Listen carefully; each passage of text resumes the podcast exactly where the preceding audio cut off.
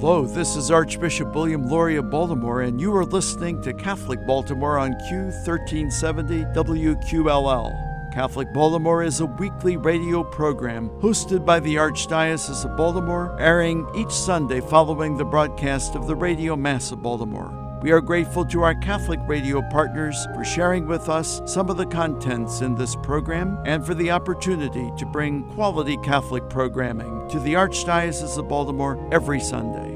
This is Sean Caine, and you're listening to Catholic Baltimore. We're here today speaking with Dr. Tricia Pyne. She's director of the Associated Archives at St. Mary's Seminary and University in uh, Roland Park. Dr. Pyne, thanks for being with us. Good to be here. The Archdiocese of Baltimore is the oldest diocese. St. Mary's Seminary is the oldest American seminary.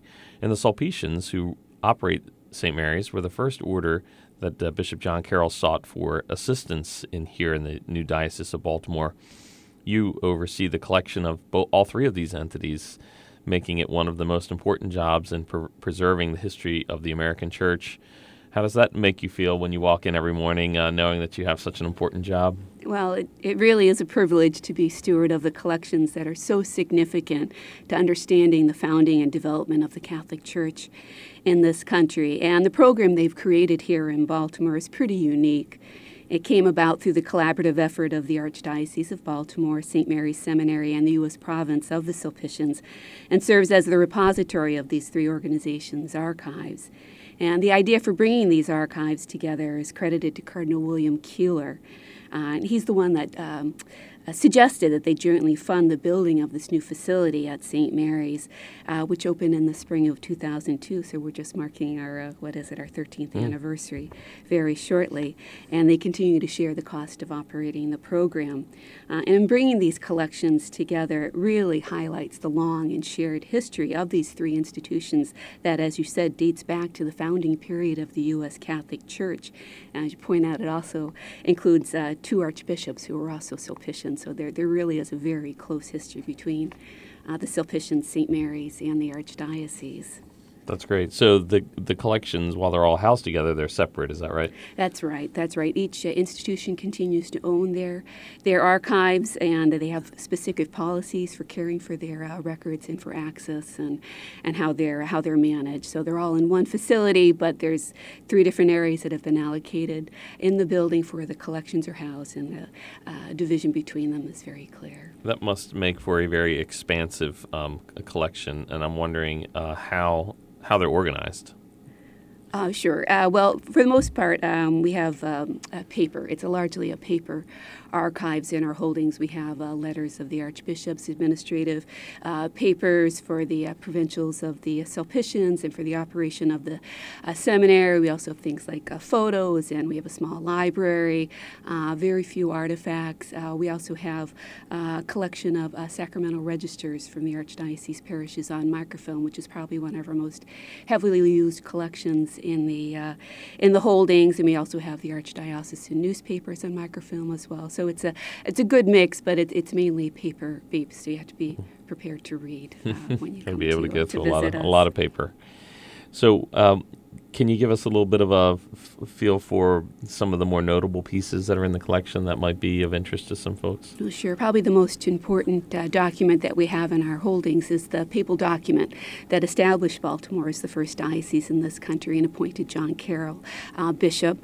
Uh, we also have letters from U.S. presidents, including uh, Jefferson, Madison, uh, Teddy Roosevelt.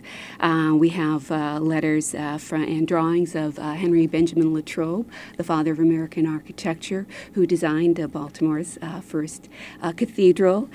we have letters from bishops around the country and around the world, letters from the Holy See on a whole range of matters. Um, we also have things like letters from the holy men and women from the Archdiocese who responded to the calls of the local church and went on to found religious communities, hospitals, schools, and churches here. And we also have letters from the laity that talk about their experience of what it was like to uh, settle in Baltimore Baltimore, frequently from a from a foreign land, the struggles they went through uh, to find jobs, support their families, build churches and schools uh, for their communities, and, and just to share what it what it meant to be a Catholic uh, in uh, in Baltimore. So it's it's a wide range of matters. Uh, I always say it's it's not just a, a, collection of documents that we have in our, our buildings. It's these are the documents that give witness to the history of the Archdiocese of, of Baltimore, and they really are a legacy, and why it's so important that we that we preserve them and take such good care of them. You mentioned um, uh, President Roosevelt, uh, Theodore Roosevelt. He was particularly close to Cardinal Gibbons, who was the longest serving uh, Archbishop of Baltimore, wasn't he? That's correct. He was our ninth Archbishop, and he uh, came into office in 1877 and died in 1921. So that was quite a long uh, period of time to be in office. Uh, he was recognized to be leader of the U.S. Catholic Church during that time period, and so this is why we see U.S. presidents turning to him uh, for advice on different matters, particularly on uh, Catholic issues or matters that affected the Catholic community. And, and one of those presidents that he became quite close to was Teddy Roosevelt. So uh, we do have a number of letters uh, and uh, photographs of the two of them together. That must be pretty interesting, though, when you're um, able to go through the archives and see letters that, you know, you're holding letters that were written by U.S. presidents. Oh, absolutely. Pretty special, along with uh, letters from um, those who went on to be declared saints, such as Elizabeth Ann Seton or St. John uh, Neumann. Uh, so it, uh, yeah, it's it's it's always just a thrill to open up a box, and sometimes you're never quite sure what you're going to find, but then right. you usually will find a treasure. Um, I would imagine there'll be people who hear this program who may have some interest in seeing uh, those documents that are publicly available for view. Um, is it is the archives available to the public, and if so, how do they how do they uh, make that happen? Sure, uh, we are. Um, we, um, we do have a web page that uh, has a, a, good description of the holdings that we have in our archives and what's open for people to uh, consult. Uh, we do require that people make appointments uh, to come in and work with the material. I said uh, some of our most heavily used collections are the sacramental records, which is why we do require appointments because we do have so many people coming in to take a look at them, and also those who want to look at the Archdiocesan newspapers, our collection of directories for people who want to go back and um, reconstruct what their parish looked like over time. They want to see who the pastors were, how many people were attending their parish, uh, who was uh, operating the school, how many students are enrolled, uh, so things like that. So we have a number of resources that are of great interest both to the family historian and the parish historian. Uh, we also have a number of uh, scholars and graduate students who come in who are working on various projects, books, articles, dissertations, who do need to have access to the papers of the archbishops and the provincials of the Sulpicians uh, to uh, develop a better understanding of the project that they're researching. Why is it important to preserve history by holding on to such things as letters and photographs?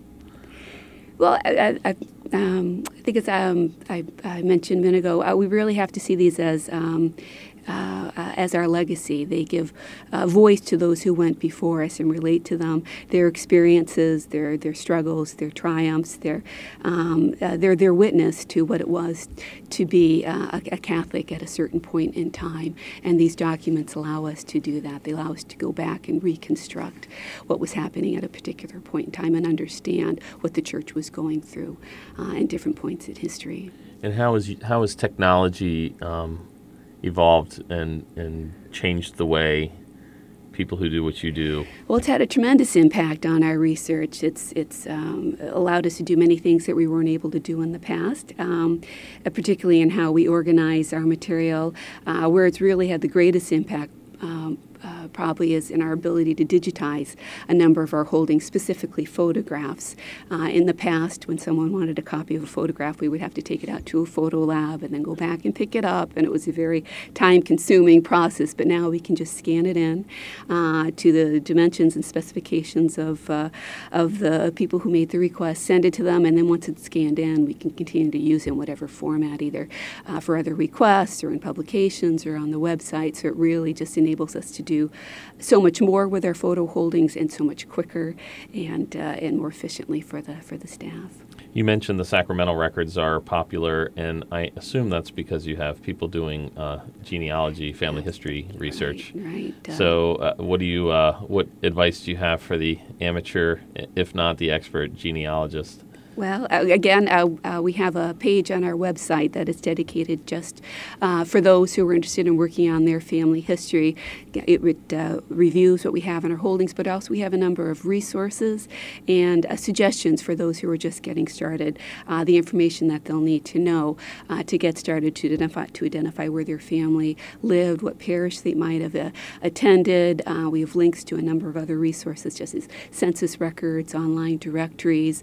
Um, different repositories that have records that would be of interest to those working on their on their family history. So, um, would recommend anyone who does have some questions as to how they get started, or perhaps maybe how they continue their research if they've run into a dead end, to take a look at our our website for some uh, some suggestions. Well, um, I'm sure the information that you uh, are making available on your website as well as the um, the wonderful organization of the archives uh, will make it as easy as possible, and the people who come there. And uh, again, for information, uh, visit the archives uh, webpage, which is part of the St. Mary's uh, that's, website. That's it's uh, stmarys.edu. Perfect. And for more information, please visit that website. Dr. Tricia Pyne from St. Mary's Seminary, thanks for being with us.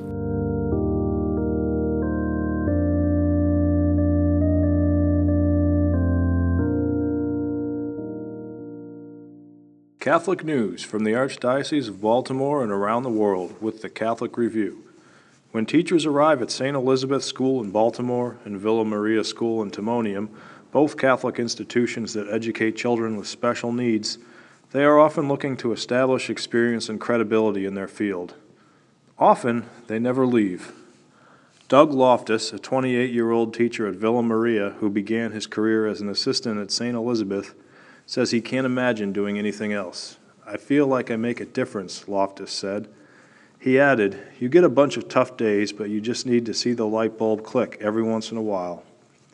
Villa Maria, operated by Catholic Charities of Baltimore, educates approximately 90 students ages 5 through 15 at its location off Dulaney Valley Road. St. Elizabeth, located in the Ednor Gardens Lakeside neighborhood, educates 116 students ages 6 to 21.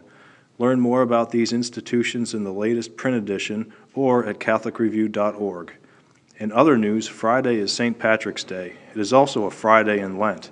However, you won't have to eat your cabbage by itself. Baltimore Archbishop William E. Lori has granted a dispensation to Catholics in the Archdiocese allowing meat on Friday, March 17th. Catholics taking advantage of the dispensation are encouraged to make some other response that day. Service to the poor, giving alms, and extra prayer are some examples. Speaking of prayer, somebody was, because the bill that would have legalized physician assisted suicide in Maryland was withdrawn on Friday, March 3rd. That's not to say stop praying. Proponents of assisted suicide will be back next year. These stories and many more at CatholicReview.org. From the newsroom of the Catholic Review, this is Erik Zygmont. Do you want to know more about what's going on in the church and the world than you can get from your daily newspaper or local TV? Read the only publication in the Archdiocese of Baltimore that covers the church full time the Catholic Review. Pick up the print magazine monthly at your parish or have the Catholic Review delivered to your home every month. You can get fresh news every day online at CatholicReview.org. Subscribe to the Catholic Review e newsletter for twice a week updates. Just text CR Media to 84576. Find our app on Apple and Android, and follow the Catholic Review on Facebook, Twitter, Instagram, and Pinterest. Wherever your faith takes you, Catholic Review Media is ready to inspire, teach, inform, and engage. Read it today in print and online at CatholicReview.org. That's CatholicReview.org. You are listening to Catholic Baltimore on Q1370 WQLL. Welcome back to Catholic Baltimore. This is Sean Caine. We're here today with Dr. Rod Mortel, who's the director of the Office of Missions for the Archdiocese of Baltimore. Deacon Mortel, welcome. Thank you. So, you've worked for the Archdiocese for many years. Um, can you talk a little about what your current role is and um, how it was that you came to uh, to work here? I was appointed uh, director of uh, missions for the Archdiocese of Baltimore by uh, His Eminence Cardinal Keeler in 2001, two weeks following my uh, ordination as a deacon. I was uh, recommended to the position by uh, my predecessor, Monsignor Victor Galeone, who became uh, bishop of uh, the Diocese uh, of August, St. Augustine in Florida. Great. And uh, people can obviously uh, tell by your accent that you're not uh, from here. So, can you talk a little bit about your background? And um, it will become obvious now what your current job is. Well, uh, I was born and raised in uh, Haiti and went to medical school uh, in Haiti, practiced general medicine in Haiti for two years before I came to the United States uh, via Montreal, Canada. Then I uh, was uh, further trained in obstetric and gynecology at the Hahnemann Medical College in Philadelphia, and then uh, in gynecologic uh, oncology at the Memorial Sloan Kettering Cancer Center in New York. I joined Penn State in 1972 as an assistant professor and became uh, head of the Department of OBGYN at Penn State, a position that I held for uh, 13 years before I became an associate dean and uh, founding director of the Penn State University Cancer Center. So now you, uh, as part of your role with the Archdiocese, you direct something called the Haiti Outreach Project. Can you talk a little bit about that? That is so. Like the the, uh, the Baltimore Haiti project was uh, funded, I would say, by uh, His Eminence Cardinal Keeler, and uh, it consists of a partnership between the Archdiocese of uh, Baltimore and also the Diocese of uh, Gonaïves in Haiti. Now, this uh, program uh, is centered around uh, the two dioceses, but filtered down to the uh, parishes. So we have a program within the program. We have the the uh, parish partnership program, which uh, consists of uh, a sister parish uh, relationship between the parishes of the Archdiocese of Baltimore and the parishes uh, of the Diocese of uh, Gonaïves in Haiti. And uh, it, it is intended to uh, forge bonds of a relationship between the parishioners of the archdiocese and those of the, the diocese of uh, the, uh, those of the diocese of uh, Gonaïves, and which expose the parishioners of the archdiocese not only to uh, a country of different culture, but uh, a, also a country with a very rich spirituality.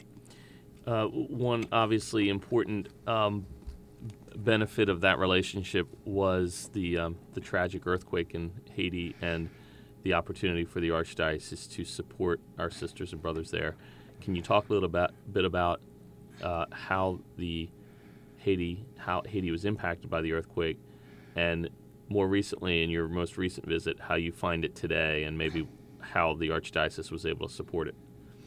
Well, uh, immediately uh, after the uh, earthquake, uh, we uh, traveled to Haiti with the Catholic Relief Services and work as the as part of the uh, archdiocese uh, team, you know, to help uh, medically the uh, people uh, of uh, of Haiti, and the the schools that comprise the mission of the archdiocese, the schools were not affected uh, greatly. There were some uh, minor uh, problem with the school, but that were fixed very well and, and rapidly.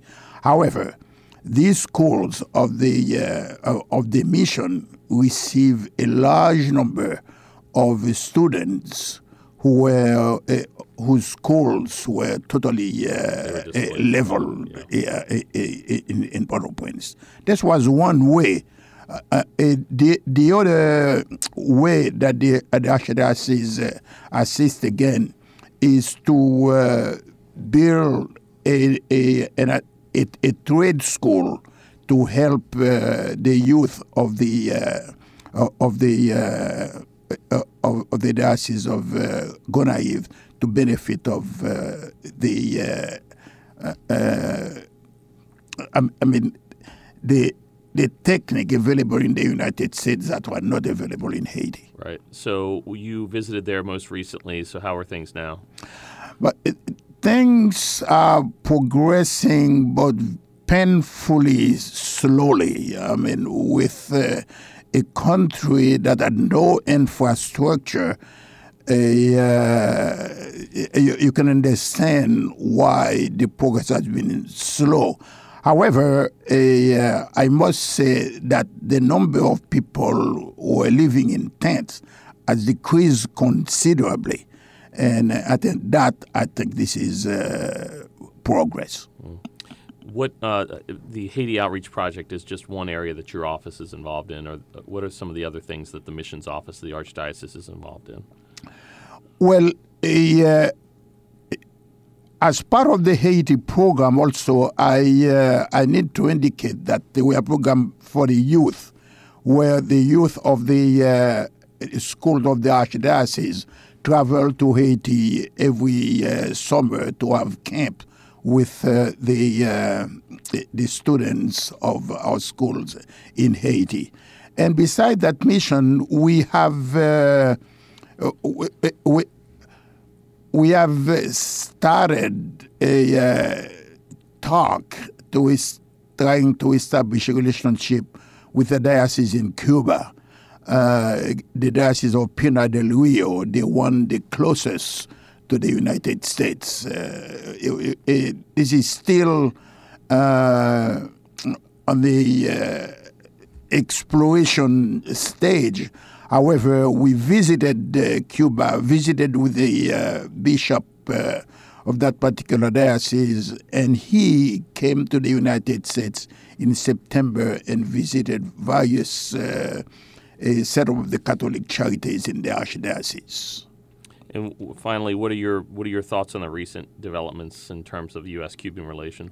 Well, I supported wholeheartedly the decision of the administration to uh, really uh, alleviate uh, the uh, the situation of the people in Cuba. Uh, the embargo has been in uh, in place for over 50 years. And I'm very sensitive to the embargo because my father died as a direct uh, result of the embargo embargo that uh, United States imposed on Haiti in our 1994. There were no uh, antibiotics, no medications that uh, uh, people had access to. And that's exactly what I found in Cuba when I went two years ago and again last year.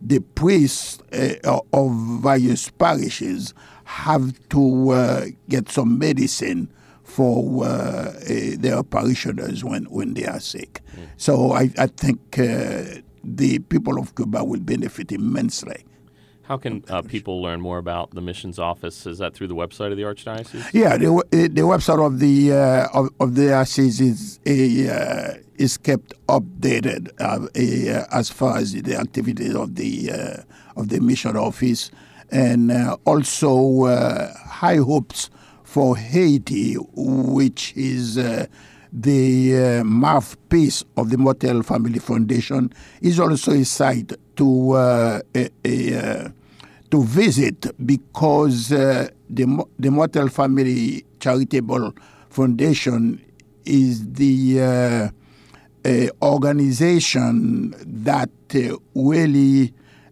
operate the schools, the mission that the Archdiocese establishes in, in Haiti. Excellent. So, for more information about the Missions Office and the Haiti Outreach Project, you can visit archbalt.org or just Google search Mortel Family Charitable Foundation for more information. Dr. Mortel, thanks for being with us. Thank you.